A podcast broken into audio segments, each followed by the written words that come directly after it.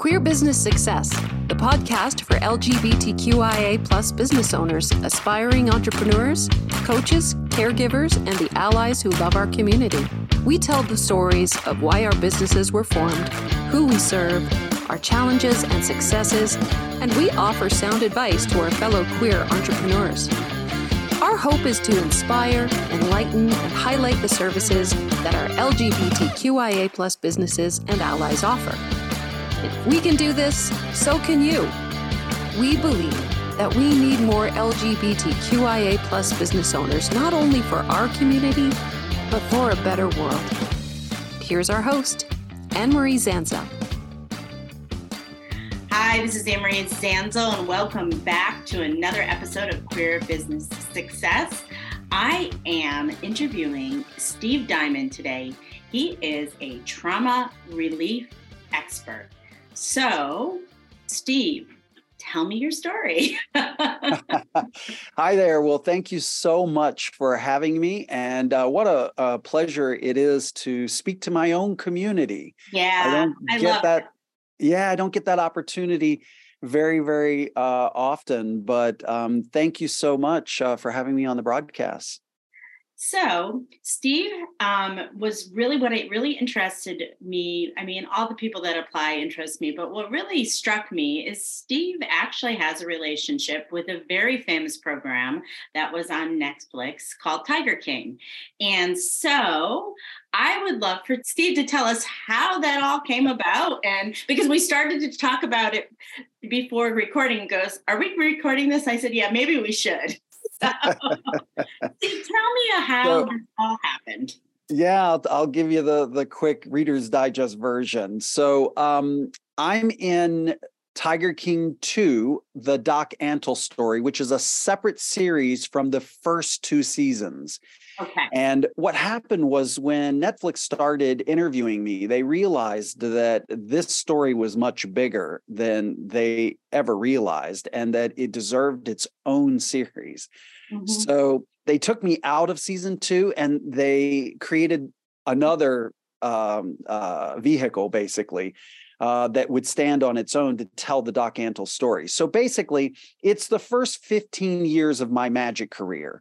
Okay. Um, Doc Antle, who was the uh, long haired guru surrounded by all of the women, uh, his harem of women. Oh, yes, I remember that. Yes, yes, yes. Yes, you remember him. So he was my business partner uh, early, early on when I very first got started. He came to see me in a show that I did for a charity show for Longwood College, which was at the time an all female college in Virginia. Mm-hmm. And uh, I was about 16 years old at the time. And afterwards, after he saw my show, he came up to me and said, Wow, you're really great. We could do a lot of good things together. And I was like, Yeah, why is that? And he was like, Well, I've got tigers in my backyard. You want to come see them? So a lot of people approach. Wait a minute, wait, wait, wait. Yeah. What's the show you did when you were 16 years old? Magic? Yeah, I was okay. a magician. Okay. I had my own magic show and I was performing at this state theater in Farmville, Virginia for this Longwood College. And, you know, a lot of people would come up to me after the show and they all always have fantastic stories to tell me, but I've never heard someone say I've got tigers in my backyard. So that piqued my interest. And I was like, well, let's see him. A few days later, I showed up at his doorstep and lo and behold, he had lions and tigers in his backyard. Okay. And um, mom question. Sure. Mom question. because I, I, have four kids. I've had 16 year olds. What did your parents say? Like they didn't know at first. Okay, so uh, did you? Oh, was he still in Virginia at the time? Yeah, he had just moved to Farmville, Virginia at that time, and okay, I was thinking he was up... in Florida, and you had to drive, fly down to Florida, and like you're like, Mom, I'm gonna go see this tiger. Yeah, un- unbeknownst to me, he had just gotten out of trouble in Arizona for some drug-related offenses, and had moved to Virginia, I assume, uh, mm-hmm. to escape the law. Okay. And uh, but I didn't know any of this at the time. I was a bright-eyed, bushy-tailed 16-year-old with stars in my eyes and had no idea of what I was walking into, literally walking into Satan's den, and just had no idea. I was bedazzled by the lions and tigers that were all around me, and even an elephant. Uh, at the time, she was a baby elephant named Bubbles, but Uh, I kind of grew up with her in a way, and and it was uh, it was just a magical experience to walk into this menagerie of all of these animals who were incredibly well trained. And uh, in fact, to this day, I still say that Bhagavan Antle is the greatest animal trainer of all time. I've never met anyone who could even come close to him in terms of his relationship with the animals and the things that he could get them to do. That's probably the only positive thing you will ever hear me say about him. Mm-hmm. Um, but I have to give credit where credit is due.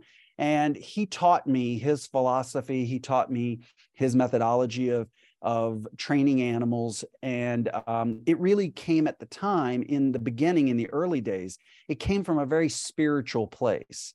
Mm-hmm. And that was very formative for me and would uh, shape the rest of my career and life, really, um, in those early days.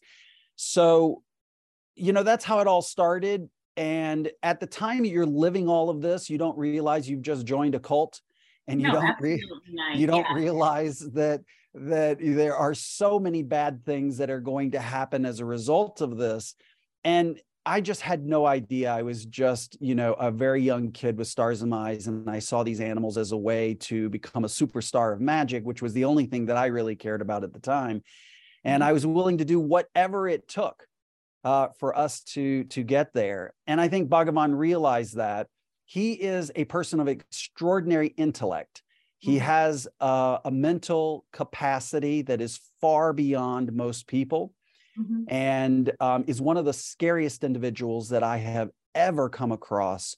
You know, I've traveled throughout over 100 countries mm-hmm. and I've never met another human being like him. I would venture to say that I have personally shaken the hands of a million people on mm-hmm. this planet mm-hmm. and never have run across another human being uh, with his level of intelligence and his ability to control and manipulate people.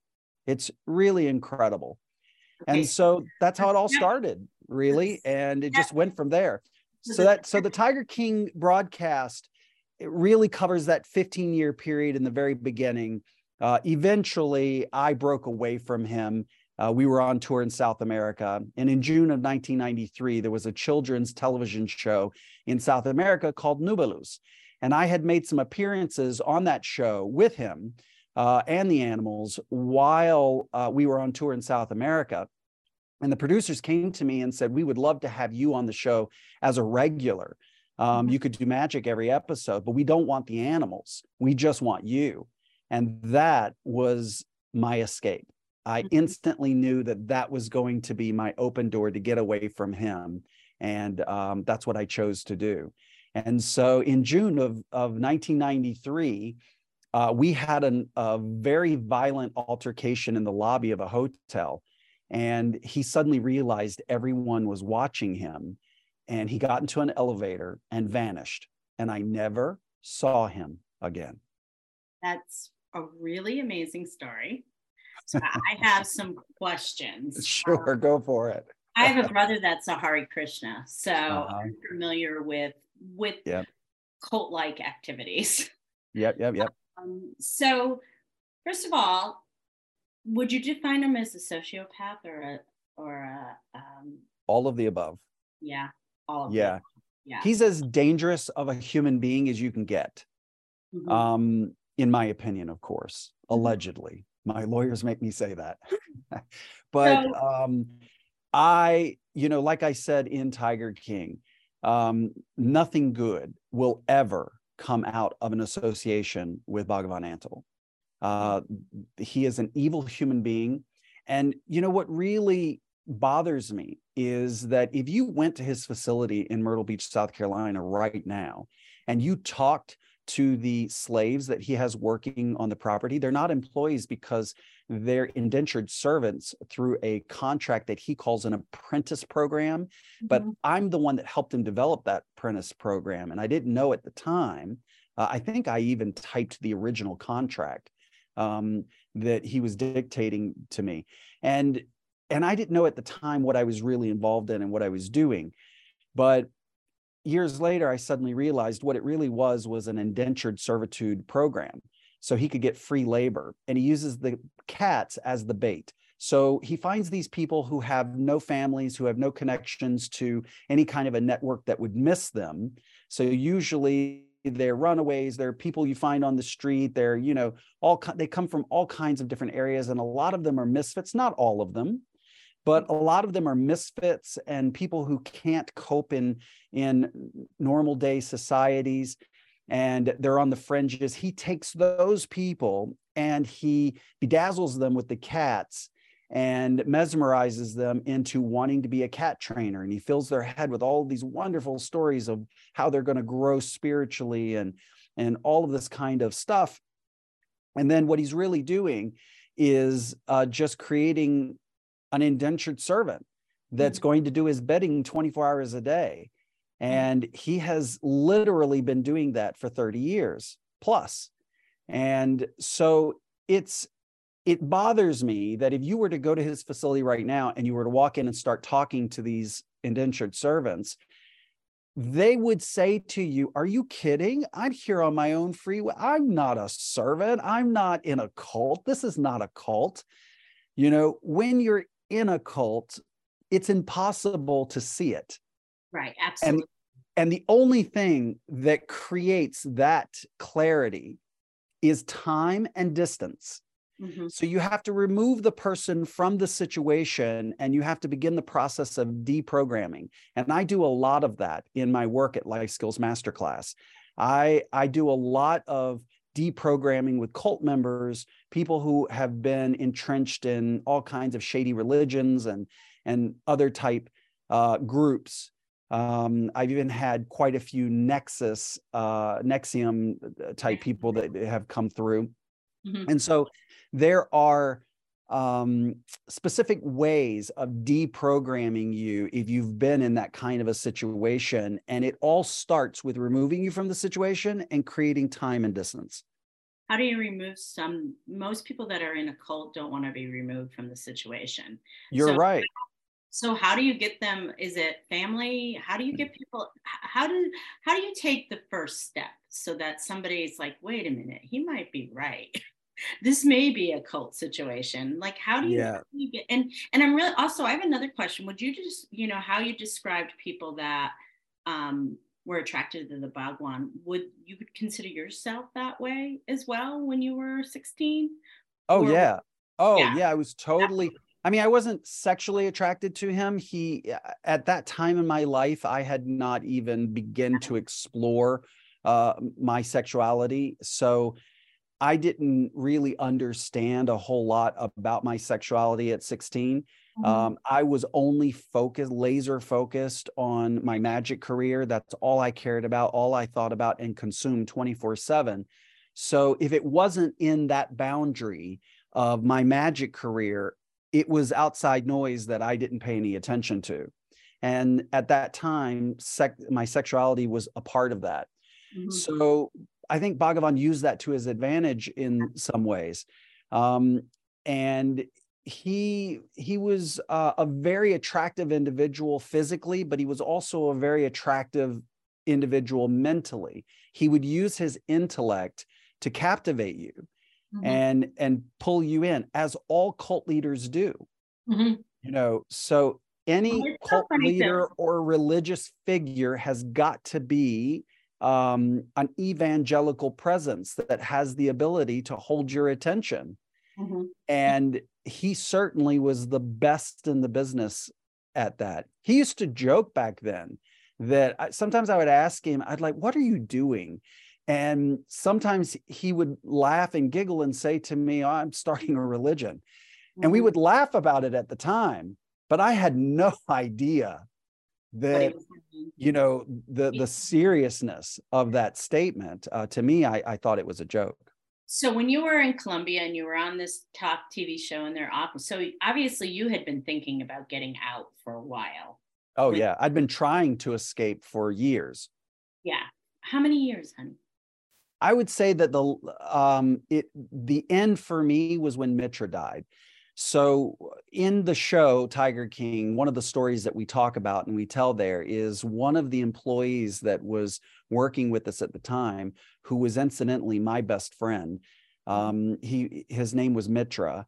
Uh, Mitra was an incredible human being that unfortunately got caught up in Bhagavan's web, and through a series of mysteries, he suddenly died.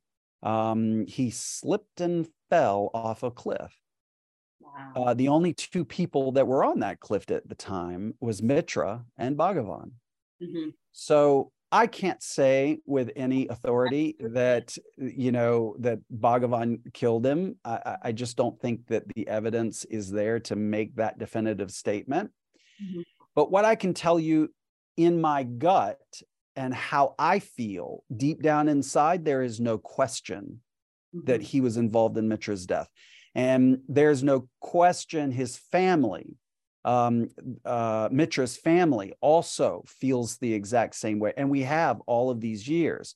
And I've stayed in touch with his family. I'm very close with his brothers and and have stayed uh, in touch with them, you know, throughout all of this time.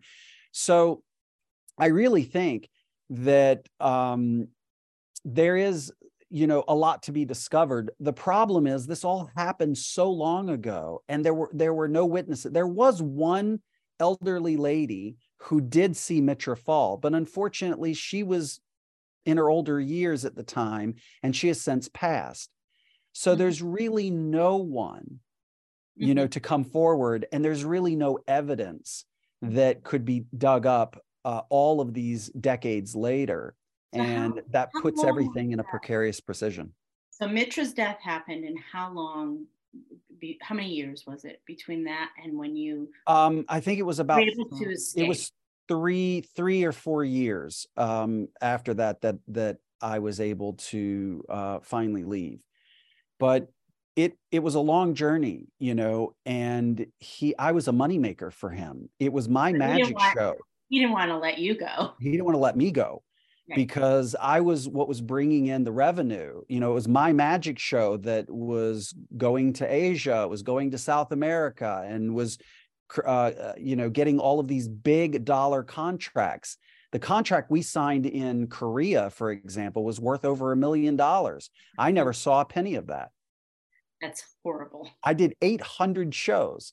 I did three shows a day, seven days a week, and some days on holidays, I did four shows a day to the point to where I collapsed on stage and my production manager had to run on stage in the middle of a show, throw me over his shoulder and run out the building to a hospital down the street because I had collapsed of exhaustion. And that was after about like 750 shows. I did about 50 more shows after that. And then I was like, I can't do this anymore. I wasn't being paid. Uh, Bhagavan was in control of the whole operation and he wasn't going to give me a penny. And my production manager said to me in the middle of the night, we need to just buy plane tickets and leave.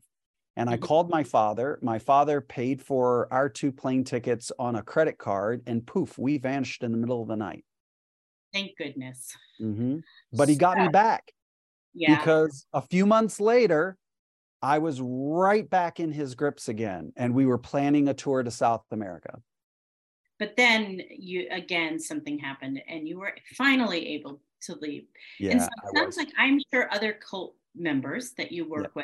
with sometimes it takes one two three four times before they're able to finally break free free it does and i want to answer your question about how to get someone that that is in the situation to mm-hmm. see reality mm-hmm. um, very important question and it's a very difficult answer because it's really a case by case basis. It depends on the situation, where they're at, how they're being held. You know, the difference between a religion and a cult is what happens when you try and leave. If you're in a religion, you're free to go. If you're in a cult, there's going to be all of these barriers and stopgap measures that are in place to keep you where you are. Um, you know, Bhagavan's apprentices can't just up and leave anytime they want and go out with their friends on the night of the town. Now, they don't have any money to. the excuse is that you need to be there for the animals 24 7, that the animals are the first priority. Mm-hmm. But you know, you couldn't even go into town if you wanted to in most cases. So that's the very definition of a cult. That's a red flag right there. So, how you begin the process is you first begin uh, communication with this person. And it's not you should leave. It's not, you got to get out of there. It's none of those things. You don't want to have that conversation with them in the beginning. What you want to do is develop a relationship with that person based on trust. And when that person begins to trust you, then and only then can you begin the conversation of, I don't think this is in your best interest. And let me explain to you why. And then you can begin to outlay some things in a very non threatening, very non accusatory way that are just seeds for thought. And you don't want them to leave. You're not trying to get them to leave. You're not telling them to leave. You're all you're doing is just planting some seeds for thought.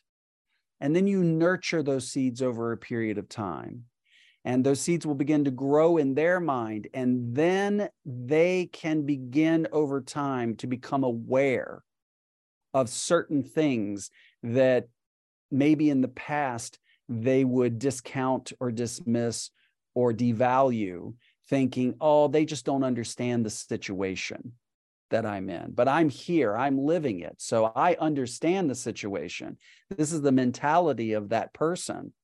Mm. And so when they're in the moment, they're thinking, you know, everyone on the outside, they just don't understand. And they don't have a clue of what's really going on. It's not like they think. It's always they, it's them, it's the outside. And this is the cognitive restructuring that a cult leader will do. They want to manipulate you into thinking, feeling, and believing everything that fits their narrative. Mm-hmm. So that's how they control you and how they, and they do it in a very clever way. They don't tell you what to do, they tell you what works for them. And you, being an admirer of that person, wants to emulate that because they make you want to be more like them. Does that make sense? Oh, absolutely. I completely understand that. And so you so you begin to emulate their behavior and in through that you become indoctrinated. Mm-hmm. Mm-hmm. So when so tell me about your business and what you what you do. I, it's like now we have the background. So tell me about your business and and what you do and and who do you help?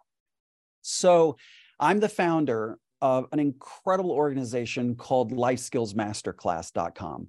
Mm-hmm. And what we really do is help people reconnect with their authentic selves.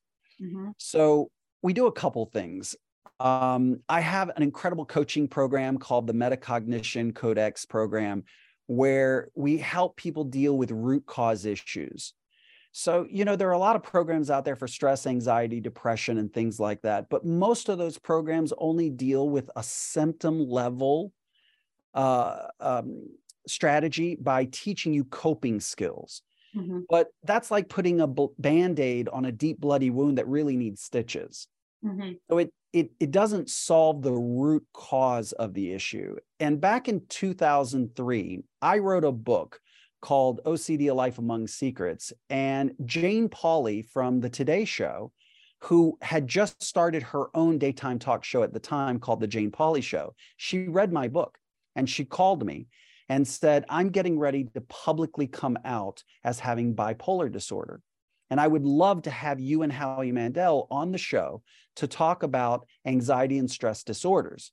Mm-hmm. Well, at the time, I had just written this book about my personal struggle with stress and anxiety. And I talk a little bit about Bhagavan and the whole uh, Zoom menagerie story in the book but I kind of glossed over it because I was really more interested at the time in talking about my struggles with OCD and what you could do to help yourself if you are suffering as I was.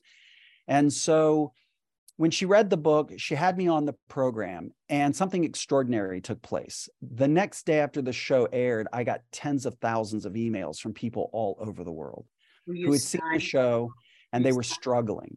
Yeah. And all of their communications all had one red thread that went through it. And the common thing was, please help me. Mm-hmm. Well, I wasn't an expert. I didn't have any resources at the time. I didn't know anything really about that. I just written a really uh, clever book about my own struggle. and so I was in therapy at the time and I was talking to my therapist about this and I kept looking for some sort of a resource or a course to point people to and I couldn't find anything that satisfied me. And my therapist said to me, Well, if you can't find anything, maybe you should be the guy to create one. Mm-hmm. And I went, Wow, yeah, maybe I should. Mm-hmm. And so in 2004, I released the very first version of my program and at the time, it was called When Anxiety Attacks. It was a four CD audio course. It's still available today. We sold it in Barnes and Nobles and stores all over the world. Mm-hmm. And it did really well. And that began this journey. Today, mm-hmm. all these years later, we have a very vibrant community online. We have a great Facebook group uh, called Life Skills Masterclass Coaching. So if you if you go to Facebook and search for that, you'll find our Facebook group. There's all kinds of free resources, free training videos and stuff inside. But really, what we do is our coaching program. We um, get people. I deal with a lot of very difficult issues, um, not just cult survivors, but right now we're dealing with a lot of trans people who are struggling in their transition. Mm-hmm. Uh, we deal with gay issues. Um, we deal with um, survivor issues. I have cancer patients who are, you know, dealing with with all kinds of cancer uh, type struggles. Um, I, I deal with incest issues, rape issues. We deal with really hardcore stuff, and and all of these things uh, are trauma that we carry around with us, and no one ever teaches us how to deal with these issues. No mm-hmm. one ever teaches us what to do. And so when you don't have the skills and you don't understand uh, how to manage these typical life situations, we're all going to have trauma in our lives. We're all going to experience bad things in our lives. But if no one is there to mentor you, to guide you, and to teach you what to do and how to, to manage these things in your life, well, it can get the best of you and it can lead down very, very dark roads. And so essentially, that's what we do uh, in my organization. So, when you say life skills, what are some of the things you teach? Well, on the surface level, let's just talk about dealing with stress and anxiety. Mm-hmm. So that's where we start because that is the most common thing that people d- deal with. Do you know the World Health Organization says 260 million people worldwide are dealing with anxiety and stress disorders right now. And I actually believe that over the last two or three years, maybe four years, that that number has doubled. Yes, a, a pandemic will do that. Absolutely. Mm-hmm. Absolutely. And mm-hmm. so we start by teaching people how to think critically, how to make better decisions in their lives and how to produce greater results. So we'll take you from where you are and we'll create a customized strategy for you that will take you from where you are to where you want to be. The problem is, most people spend more time planning their vacations than they do their lives. So we reverse that and we give people the tools and strategies that they need to be able to first think clearly and calm their brains mm-hmm. because most people are what I call walking dead. They're these zombies that go through life and they're just on this routine and they're just going through and they're not really living. They're just existing. They go to work, they pay bills, and they get up the next day and they do it all over again. Right. And that's just existing. That's not living. Well, a lot so of work I do with my clients is around conditioning. We're conditioned to believe us mm-hmm. be a certain way, and like when we finally embrace authenticity, mm-hmm. it is a very, it is a very, un, we call it the peeling of the onion, you know, and because there's absolutely layers upon layers upon layers before you can get to what is our authenticity. Eh, you're absolutely right. We mm-hmm. we do that work too, and and and it's so valuable we need mm-hmm. more people like you uh, mm-hmm. out there doing this kind of work because the demand is incredible. It I is. mean, it's I know it's huge. Mm-hmm. And and it's just a simple thing because we're just you know when i joke in in my talks when I, I, go into corporations and i do this big seminar called stress in the workplace where i teach people how to manage their stress in the workplace and in that talk i always tell people that you know we're spit out at birth and there's no one there with an owner's manual saying here you need to read this this is going to tell you everything you need because it's coming and it would be nice if that happened to us, but unfortunately it doesn't. So sometimes we need that resource or we need that mentor or we need that place that we can go to that we trust, that we know has experienced it themselves and has pulled themselves out of where we are. And so through that, they then have the experience to guide you and show you the path. You know, one of the great stories that I have is a young man in Colorado who was coming out, mm-hmm. and his parents were Mormon. Mm-hmm. And he didn't want to have anything to do with the Mormon religion. He thought it was silly, didn't want anything to do with uh, his parents' belief system. He didn't believe as they did, but he was just really struggling with how to deal with that. So he saw me on television and reached out to me through Instagram and said, I need some help. Can you help me? Today, it's 10 years later, and he is now third in command at a major corporation.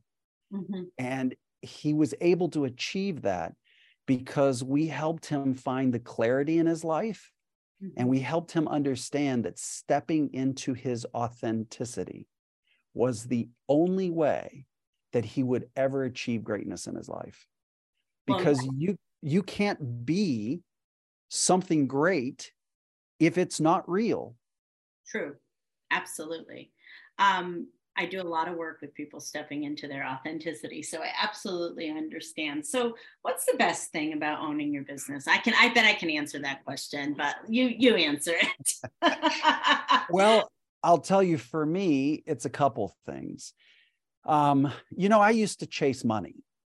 Mm-hmm. Uh, and early in my career, when I was a magician, really my motivation at that time in my life was money. Mm-hmm. And then in 2017, I was in a life altering accident. I was on tour with Katy Perry at the time. Mm-hmm. And um, I was in this horrible accident, and it changed my life. I had a near death experience, did the whole transition thing, saw the whole white light, the whole nine yards. And through that experience, I learned that I wasn't done yet and I had to go back. When I came back, I realized that now having the knowledge and the inspiration that I had been given, I could no longer be the version of myself that I was. And that I was going to have to rebuild myself one brick at a time. Mm-hmm. And so I began that process. Mm-hmm. And and I did it the right way. I did it the authentic way. I did it the way that was my own personal truth. And what that taught me was that the things that used to be important to me no longer were. And I realized that the true value in living my life was being in service to others. And I realized that where I got the most satisfaction and the most excitement and the most passion in my life, and when I felt most alive, was when I was helping other people. Mm-hmm. And it had really little to do with me. Mm-hmm. And it had so much more to do with them. And I learned over time to step into that. And my life just transformed. Mm-hmm. It just became a thing where I woke up every day and I was excited to be alive. And I knew that I was helping people. You know, in the very beginning, it was really, really difficult because running an online business, particularly, is very different from running a brick and mortar business, you know, where you have a store that you can walk into and see products on a shelf. So it's very, very different. There were a lot of struggles in the beginning. It was very difficult. And for a lot of years, I didn't make a penny from it, but I didn't care mm-hmm. because the work was so satisfying to me that I knew that I was on the right track and that I was doing what essentially was in alignment with my belief system and was in alignment with my core morals and values. No, I was just going to say when you're when you align yourself with those three things, you find your purpose. You do. I understand. And and I found mine through this organization that I've now built and it's incredible.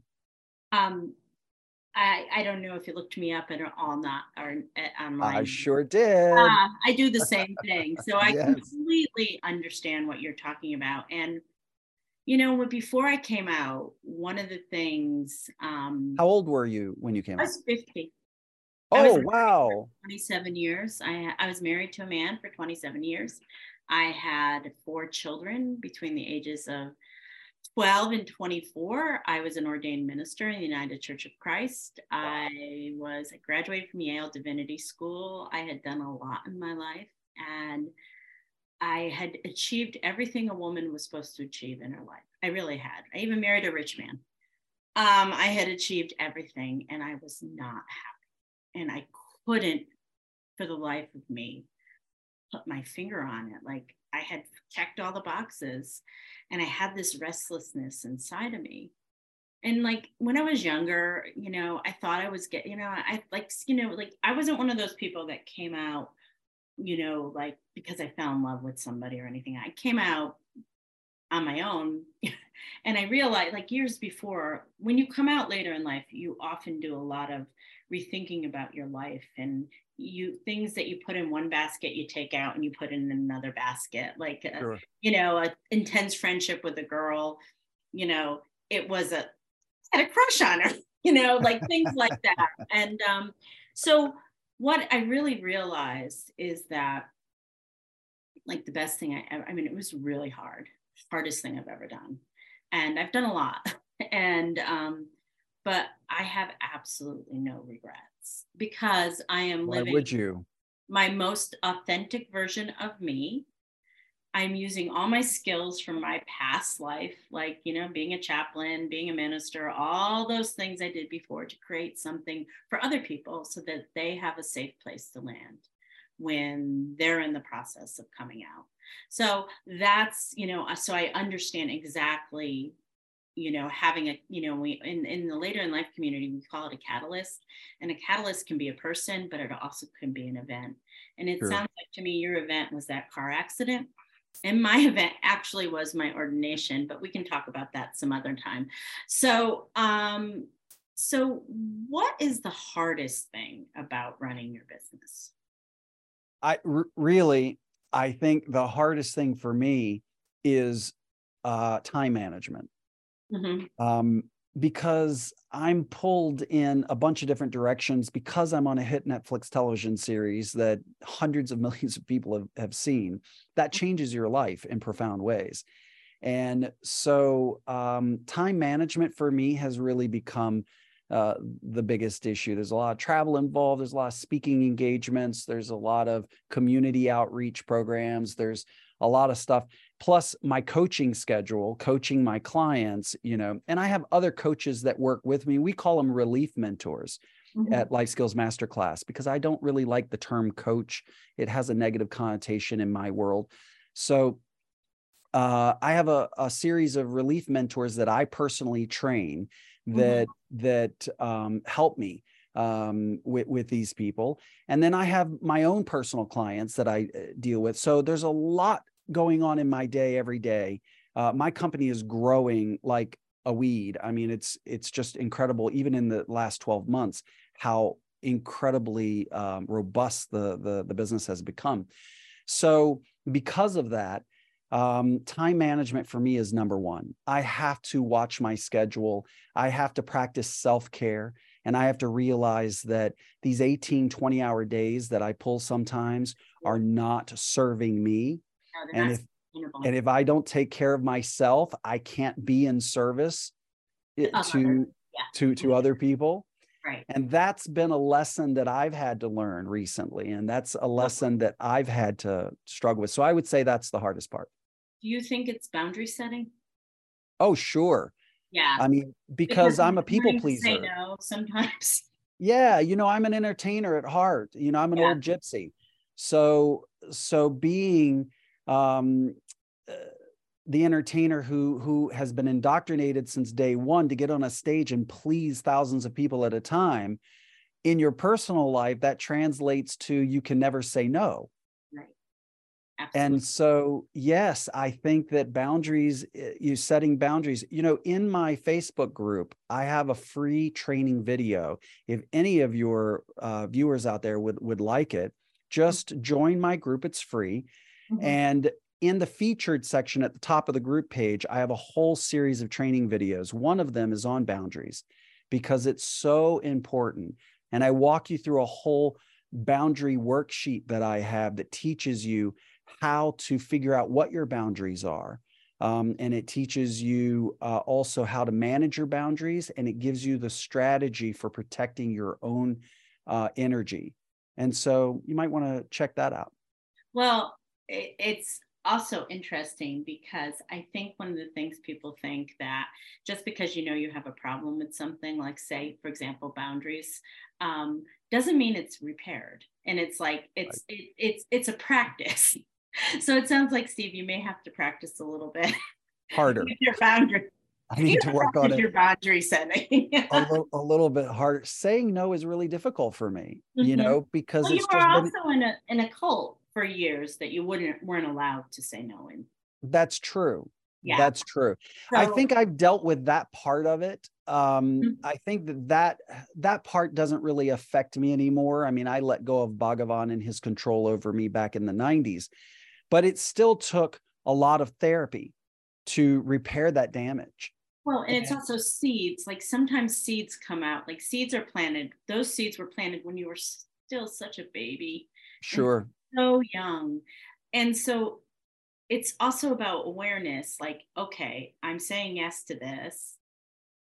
Do I need to right now? Do I do I need to say yes to this? Does it advance that like this, this, or this? You know, th- the three the three things that you want to put forward in your life. And if it doesn't, you have to say no. And I've been learning that lately too, because mm-hmm. I'm working with this new coach and I'm doing these things, I'm doing this new podcast and all those things like that. And and I'm like, well, you know, not everybody's like my ideal fit, but you know, I can I love to meet people. And he's like, no, you can't do that. You have to stay focused. And and, and it's been really an interesting experience for me because, you know, when we are able to take care of ourselves, we're able to take other people care of other people and the things we care about so much more. Like self-care is not just about bubble baths and you know long walks. It's That's about right.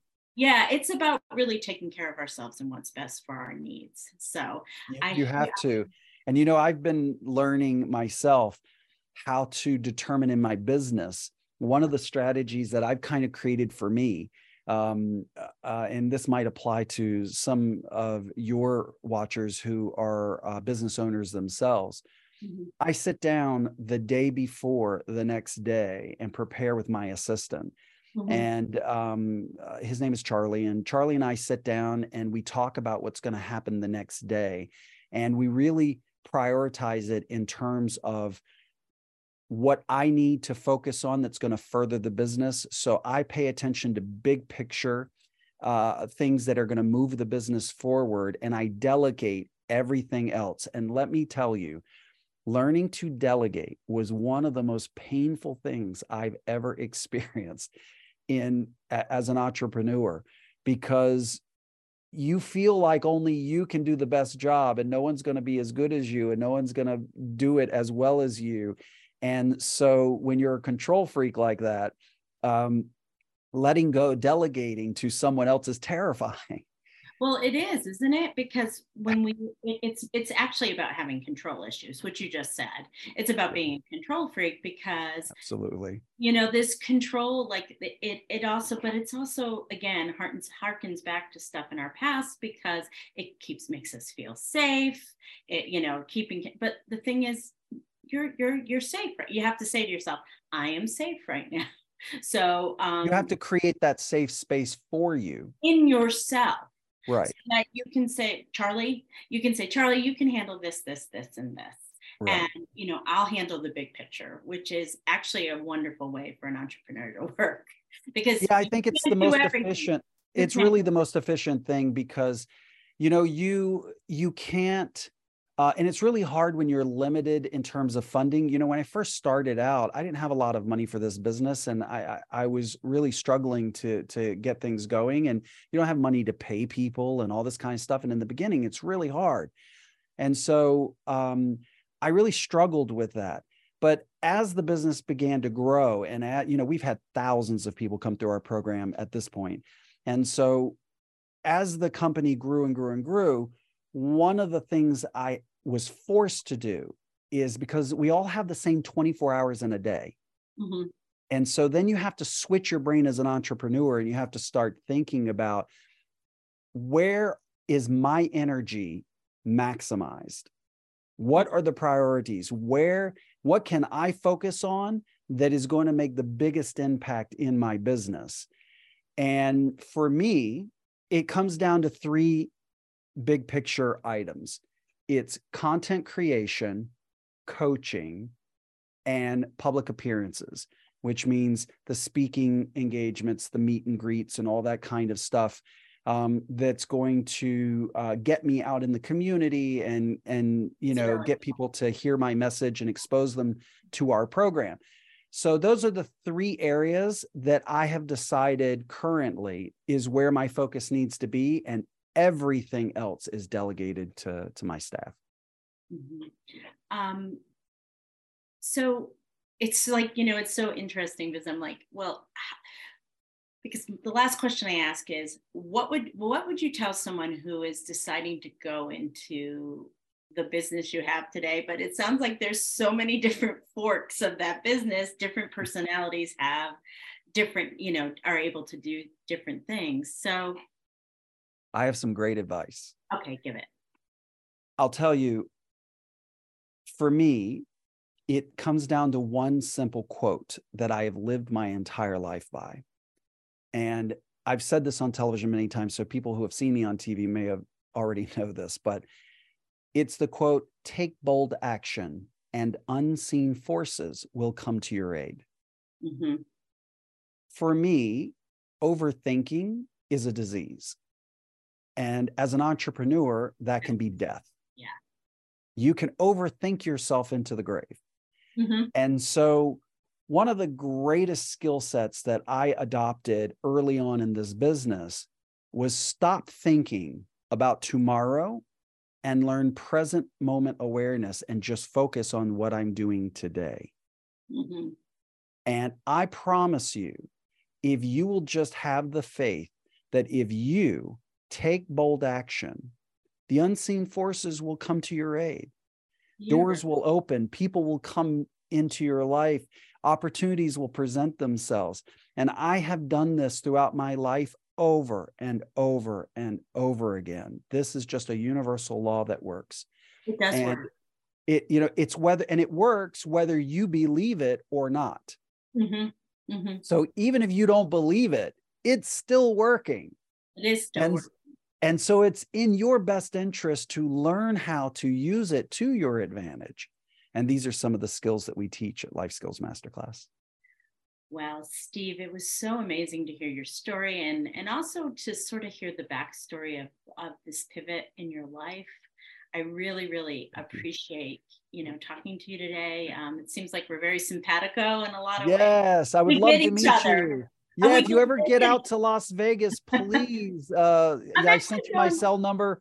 Call me. Let me know. Drinks are on me. Oh, cool! Because I'm actually going the the um the the Pride LGBTQ like giant national chamber. You should know this. Uh-huh. Yeah, yeah.